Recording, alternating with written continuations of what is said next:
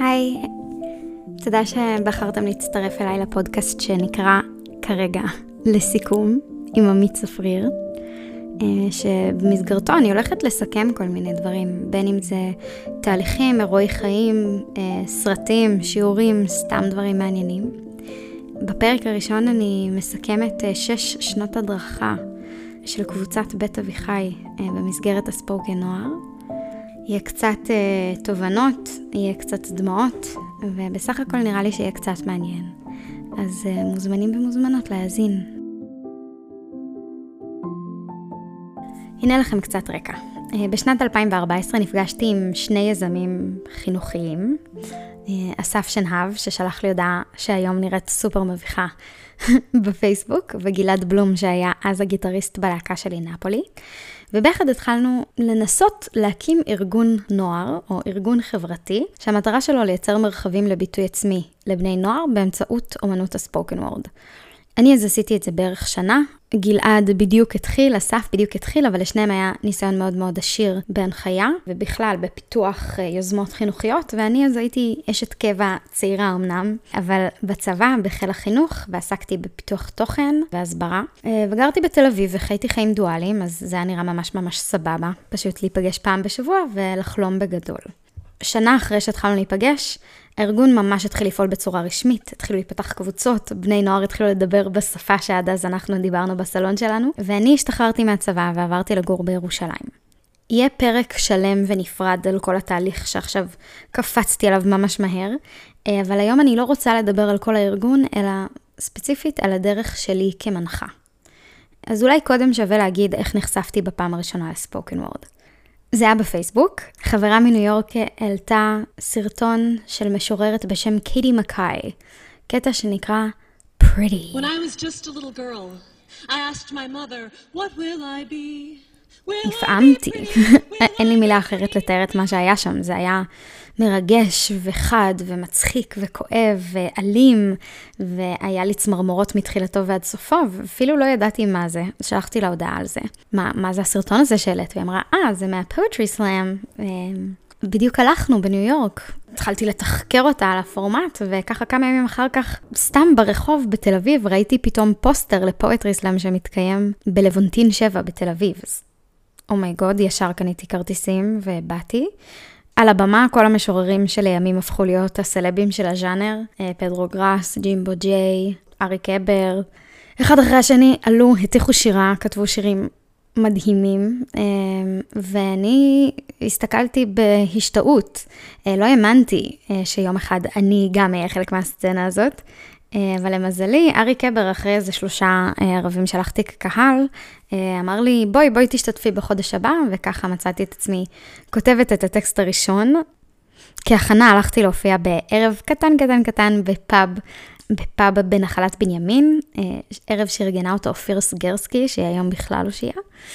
ואחר כך הופעתי בסלאם עצמו, עליתי סיבוב, למרות שעליתי ראשונה, שזה דאז, וגם היום תכלס, אה, מאוד נדיר, ופשוט התאהבתי בזה. זה קרה תוך כדי שהייתי בצבא. כבר במידה מסוימת ויתרתי על האפשרות שתהיה לי במה מתחת לרגליים. מצאתי לעצמי כל מיני תחלופות כאלה. אה, כשאני עומדת מול חיילים, אז זה כאילו אני מופיעה, כשאני ככה, אז... אבל לא, פתאום היה לי ממש במה לתיאטרליות שלי. אה, וזה היה כל כך מרגש וגם כל כך קל. אה, גם כי כל החיים כתבתי בחרוזים. כשאסף וגלעד פנו אליי, ככה חצי שנה לתוך הקריירה שלי כמשוררת ספוקן, היה לי ברור שאני בפנים, אה, ואפילו ממש קיבלתי את ההחלטה להשתחרר, כי ידעתי שהדבר הזה קורם עור וגידים וקורה. זאת אומרת שיש לי משהו ממשי שאני הולכת לעשות. איך שהשתחררתי עברתי לגור בירושלים. שלחתי הודעה לחבר אם הוא מכיר כיוונים למקומות שישמחו לארח קבוצת ספוקן uh, נוער, והוא כיתב אותי לכל מיני מיילים, התעוררות, טה-טה-טה, וככה הוא הביא אותי לבית אביחי. מי שהיו אז אחראיות על אה, תוכניות הנוער, עטרה ויעל, בעצם עטרה על תחום הנוער, יעל על אה, כל התוכניות החינוכיות של בית אביחי, היו שתי נשים מעוררות השראה ברמות מפחידות, באמת, כאילו, עד היום הן עושות דברים שאני מסתכלת עליהן בהערצה, וגם עד היום עובדת איתן. כל אחת בתפקידים החדשים שלה. והתחלנו סדרה של פגישות, של להגות מה זה אומר לפתוח קבוצה כזאת בבית אביחי, שבית אביחי זה מרכז של תרבות ישראלית יהודית ומקום שמייצר תוכן, וזה היה גם עבורם משהו די חדשני, עוד לא כל כך הכירו את עולם הספוקן וורד. זה היה באמת, כאילו, הפואטרי סלאם קצת התחיל לתפוס תאוצה, אבל מבחינת אה, מסגרות לנוער שעושות את זה, ממש עוד לא היה. אה, והצלחתי לשכנע אותן, וככה ממש ממש בקצה של שנת 2015 אה, נפתחה הקבוצה, הקבוצה הרשמית הראשונה בירושלים, קבוצת בית אביחי. אני ממש זוכרת איך קיבלתי uh, כזה רשימת בתי ספר, והבית ספר הראשון שהחלטתי ללכת אליו, והיה טלי בית חינוך, כי זה הבית ספר שמתן הבן זוג שלי למד בו. וקרה שם קסם, גם כי נכנסתי לכיתה ושאלתי את התלמידים, תגידו, יש פה מישהו שיודע מה זה spoken word? וכאילו, אנשים לא כל כך ידעו, וכששאלתי על poetry slam, אז קצת כמה ידיים עלו. ואני זוכרת שבאחת מכיתות י"א היה vibe טוב. אה, גם נכנסתי לכיתה, ישר עשיתי להם קטע שכתבתי על נעורים וכזה מיניות וכזה, משהו שישר יתפוס להם את האוזן. ואני ממש זוכרת איך משמאל ישבו אה, טל וסיוון, שנרשמו אצלי ראשונות, ובשורה האחורית ישב ניק, ואמרתי לעצמי, הוא נראה לי כמו המגניב של הכיתה, ואם אני מצליחה להביא אותו, אז הצלחתי. אה, זה מעניין, כי אני לא יודעת אם ניק באמת היה אז המגניב של הכיתה, אבל מתוך הכיתה הזאת ומתוך החבורה הזאת נוסד הגרעין הראשון של הקבוצה. זה היה באמת חבורה כזאת אה, שהגיעו ביחד ללמוד לכתוב, והם אה, היו כמו מגנט, והצליחו להכניס אליהם אנשים שכאילו בריאל אחורה זה פשוט הזוי שהם לא למדו ביחד, שאר הקבוצה. אבל הגרעין החזק הזה, שהיום אני קוראת לו ה'2, הם הפכו להיות הקבוצה הראשונה שלי. רובם היו איתי שנתיים, כי גייסתי אותם בכיתה י"א. אה, חלקם יצאו אחר כך לשנת השירות הראשונה אי פעם של הספוקן נוער. עם רובם אני בקשר עד היום, בכל מיני רמות. וכשהם סיימו, זאת הייתה הפעם הראשונה שכזה ממש אה, נפרדתי לשלום מקבוצה שמאוד מאוד אהבתי, והייתי צריכה לפתוח את הלב לקבוצה חדשה. באופן מאוד מאוד משונה, בכל שנה שנגמרה בבית אביחי, סיימו לי מלא י"בניקים, וכל שנה מחדש היה צריך כאילו להכין אותה, להקים את הקבוצה הזאת מחדש. אה, חוץ מבשנה הראשונה הזאת, שבאמת הרוב היו בכיתה י"א. גם את המחזור השני, שממנו יצאו עוד שינשינים, אהבתי ברמות. היו שם אה, חבר'ה מוכשרים ונהדרים, אה, וגם הם הגיעו חלקם מגיוסים בבתי ספר, והרבה מהם גם מזה שהם הכירו חבר'ה מהמחזור הראשון שהביאו אותם. וככה לאט לאט גם לגייס בבתי ספר הלך והצטמצם, והחלק הארי הגיע מפה לאוזן, או דרך פייסבוק, ובעצם כל העניין של הגיוס אה, קצת השתנה. אגב, מתוך הקבוצה הראשונה יצא קטע כמעט ויראלי ביחס לממדים שאנחנו מדברים איתם. אה, ראובן, שהוא אחד החניכים שלי וילד גאון, אבל באמת עם תעודות, הוא בדיוק הקים עכשיו מיזם של אה, עברית רב-מגדרית בתוך מוטמעת בתוך אתרים, כי הוא מתכנת תוך כדי שהוא עושה. לא משנה, אני לא אתחיל להשתפך עכשיו על ראובן, אבל אה, במופע הראשון שלנו אי פעם, ראובן כתב קטע על ההבדל בין חילוני לדתל"ש, אה, על הדרך שהוא עושה. לקטע הזה יש איזה 45 אלף צפיות, שזה הזייתי, כי כאילו אף פעם לא קידמנו את זה, פשוט כנראה הרבה אנשים שואלים מה ההבדל, ומגיעים לקטע שלו. אז ככה המשכתי, וכל שנה הביאה איתה אה, בני נוער אחרים ותמהילים שונים.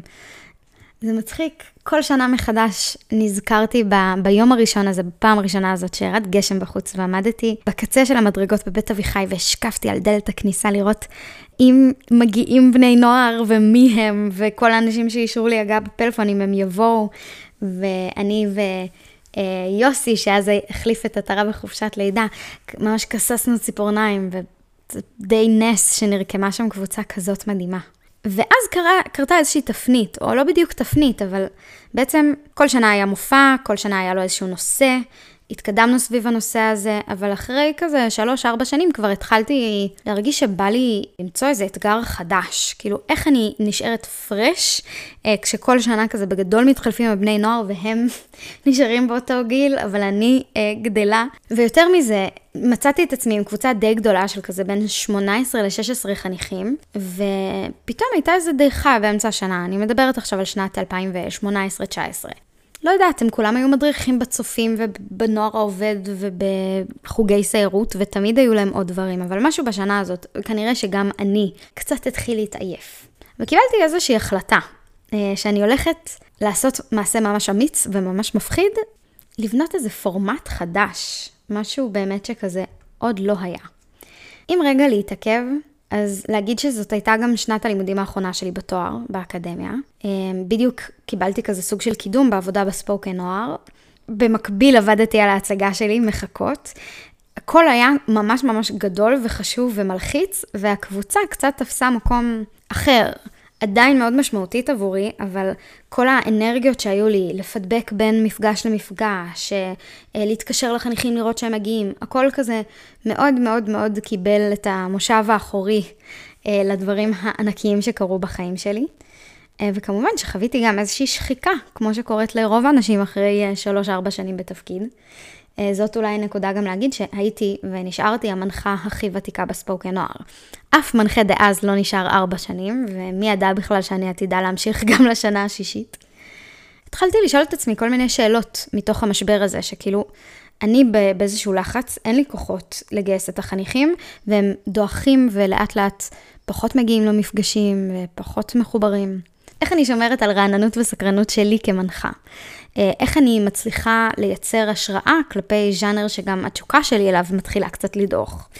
איך אני מפעילה את הקבוצה שלי כדי שהם יהיו יותר מחוברים למשימה וגם כדי להוריד מעצמי עומס. איך אני בכלל מגבירה את המחויבות שלהם, איך אני מדרבנת אותם וגורמת להם גם להזמין יותר קהל. ובעצם שאלת התשוקה שלי הייתה מה שהוביל אותי לפתרון. לא רציתי לעשות עוד מופע ספוקן עם טקסטים שלהם אה, אחד אחרי השני, עולים, מקריאים אחד את השני. רציתי לעשות משהו ממש ממש מיוחד. אה, והחלטתי שאני בונה איתם אה, מופע קונספטואלי, תיאטרלי, מוזיקלי, שמבוסס על טקסטים שלהם, אבל שאנחנו עורכים אותם ביחד ממש לכדי סוג של מחזה ספוקן וורד אבסטרקטי, מראש הייתה הבנה שהם לא כולם הולכים לבצע רק את הטקסטים של עצמם, ושאולי אנשים אחרים הולכים לבצע חלק מהטקסטים שלהם, זאת אומרת שאנחנו ממש כקבוצה מייצרים תוצר חדש לגמרי. הייתי גם, כאמור, עבדתי על הצגה באותו זמן, אז הייתה לי תשוקה ענקית למחקר אה, סביב עולם התיאטרון, וידעתי שהשינוי הזה גם ייצר אצלם איזשהו מתח אה, ממש ממש טוב, אה, ויחבר אותם לאיזה משהו שדורש יותר חזרות. הנושא שבחרתי למופע הזה היה יצר לב האדם רע מנעוריו. זה קונספט שהולך איתי עוד מהצבא. סמואל בומנדיל, שנכון לרגע הקלטת הפודקאסט הזה הוא ראש מערך החינוך, היה אחד המפקדים שלי בצבא והעביר לי שיעור מרתק על יצר לב האדם. אה, ומה זה אומר שאלת רע מנעוריו, ואיך מחברים את זה לפסיכולוגיה, ואיך מחברים את זה למצב המדיני, ו... וידעתי שאני רוצה לחזור ולהתעמק בדבר הזה, ובניתי סדרה של מפגשים ש... ששואלים את השאלה הזאת על יצר לב האדם. אמ, היו מפגשים שהוקדשו לניסויים פסיכולוגיים, כזה ניסויי הכלא של זימברדו, או אה, ניסויי הקונפורמיזם של אה, אש. היו מפגשים שעסקו בטקסט התנ"כי, אה, מצאנו לנו טקסטים מהגמרא על מתי זה נחשב שאנחנו בוגרים. בכללי המתח הזה היה מעניין לעשות משהו כזה עם קבוצת מתבגרים, שהם בעצמם כזה האנשים הכי פעילים, הכי אקטיביסטים, זה הזמן שהתשוקה הכי בוערת בהם לפעול ולהתנדב.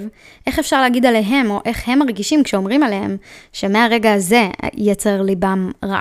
ככה בניתי את המפגשים סביב הנושא הזה, דיברנו עליהם המון המון המון, והתחלנו לכתוב טקסטים, אה, ואני אומרת התחלנו, אבל בתכלס הם כתבו את כל הטקסטים, חוץ מאיזה טקסט של יהודה עמיחי שהצלחתי להכניס שם. והם גם קבעו חזרות בלעדיי לשינון הקטעים אה, ולבניית העמדה.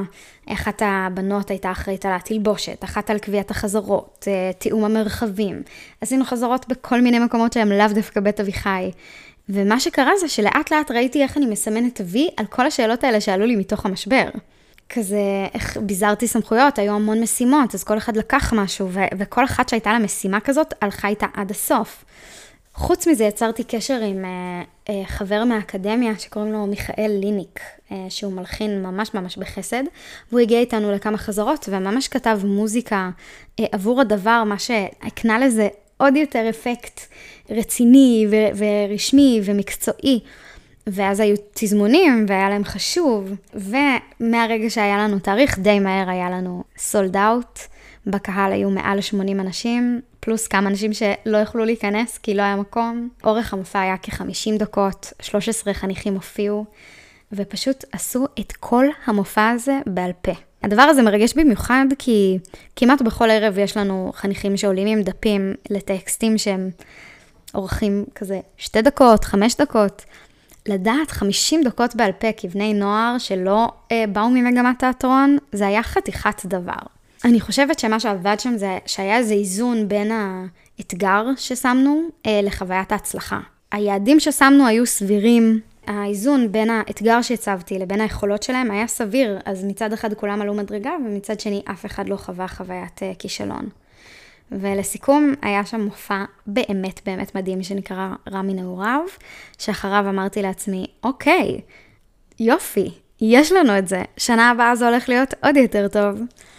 ואז הגיעה הקורונה, שנה אחר כך פתחתי שנה עם קבוצה עוד פעם חדשה כמעט לגמרי, עם תמהיל חדש לגמרי, אבל עם כישרונות מהבהבים ולבבות פתוחים, וחשבתי שאני פותחת שנה שאני הולכת לעלות מדרגה מהמופע הזה, וככה מצאתי את עצמי אה, בחודש מרץ בזום, עד יוני בזום, בלי מופעים, עם איזה מפגש אחד לסיכום בפיזי בגינה ציבורית, אה, וזאת הייתה שנה מאוד מאוד קשה. ידעתי איך לעבור לזום, אבל לא ידעתי איך מייצרים את הקסם הזה עוד פעם. אה, וגם אם נחזור לשאלת התשוקה שלי, איפה אני מוצאת את התשוקה שלי כשהכל קורה בזום? זה ממש לא פשוט. בגדול ממש שקלתי להפסיק. התחלתי לחפש עבודה חדשה, התחלתי קצת לרחרח סביב כיוונים חדשים, ומשלא מצאתי, אה, פתח סוגריים, בגלל שליטרלי כל מדינת ישראל חיפשה דאז עבודה, סגור סוגריים.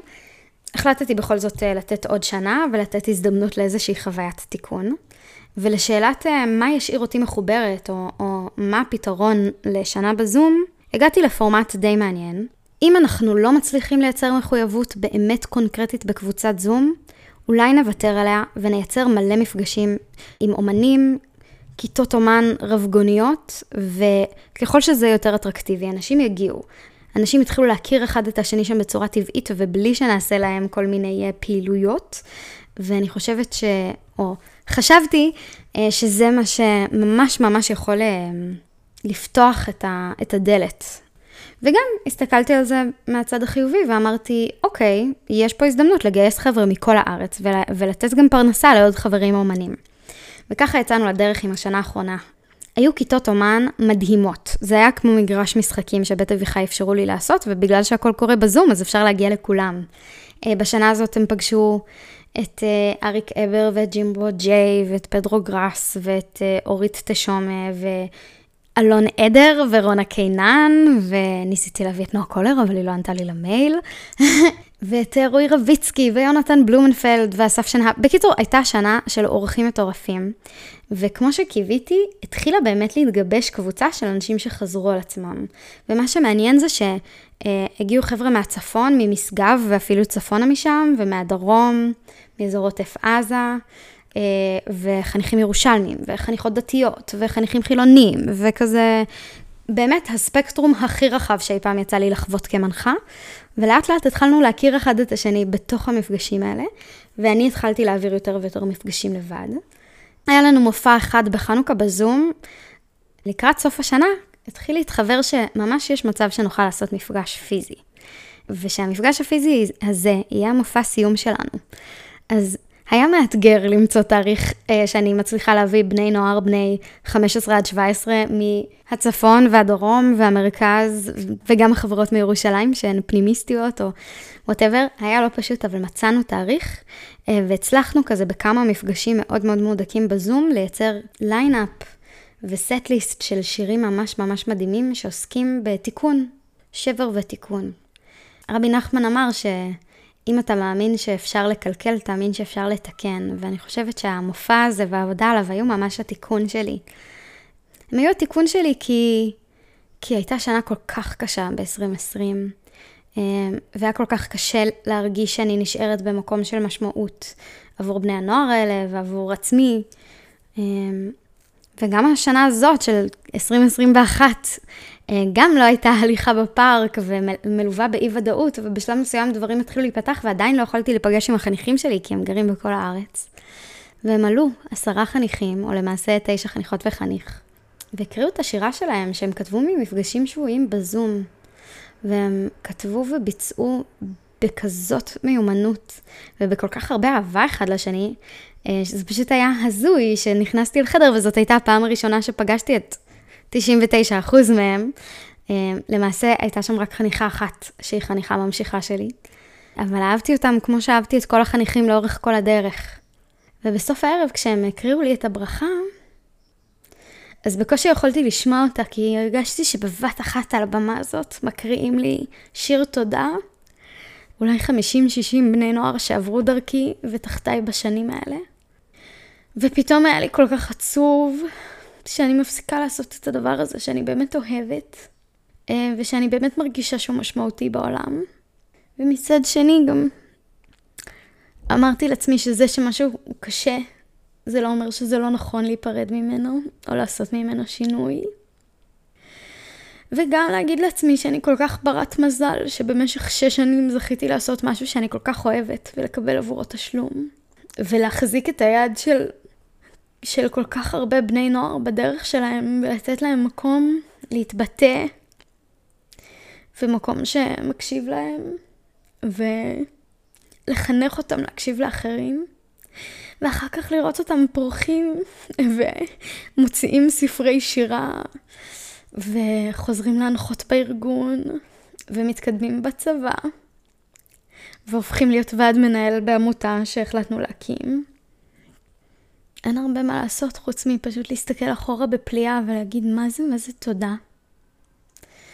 אה, אז הסיכום האמיתי של החוויה הזאת בעצם קורה ביום שישי הקרוב. אני עושה פיקניק קהילה שזה כזה הזדמנות להזמין את כל מי שהיה חניך שלי אי פעם אה, לשיחה ולפרידה ולחיבוקים, למרות שאני באמת שומרת על קשר עם חניכים, אה, כזה מי שמבקש לשמור איתי על קשר מקבל. ונראה לי שמתישהו אני אפסיק לבכות מזה, אבל בינתיים עדיין יש לי קצת לבכות, אז אני חוגגת גם את זה. כשסיימתי את כיתה י"ב, היה כזה ערב סיום שלנו במגמת תיאטרון. והיה שם רגע ממש מיוחד, אה, שחברה שלי, עדי הלמן, שלשמחתי הענקית היא עד היום חברה שלי, ואני זוכרת שהיא ממש ממש בכתה, וגם אני בכיתי.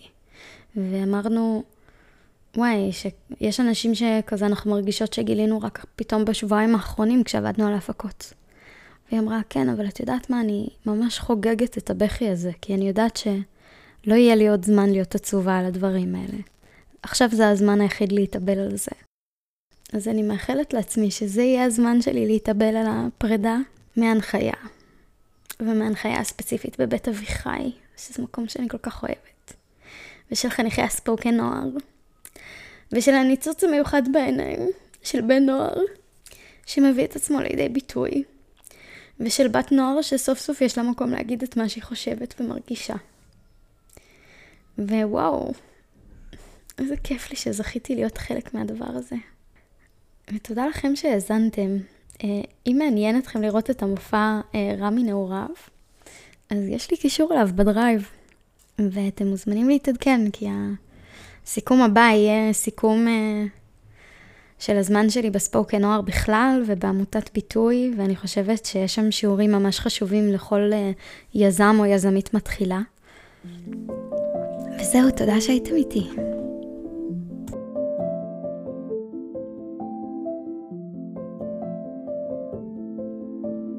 תודה רבה שהאזנתם עד כאן.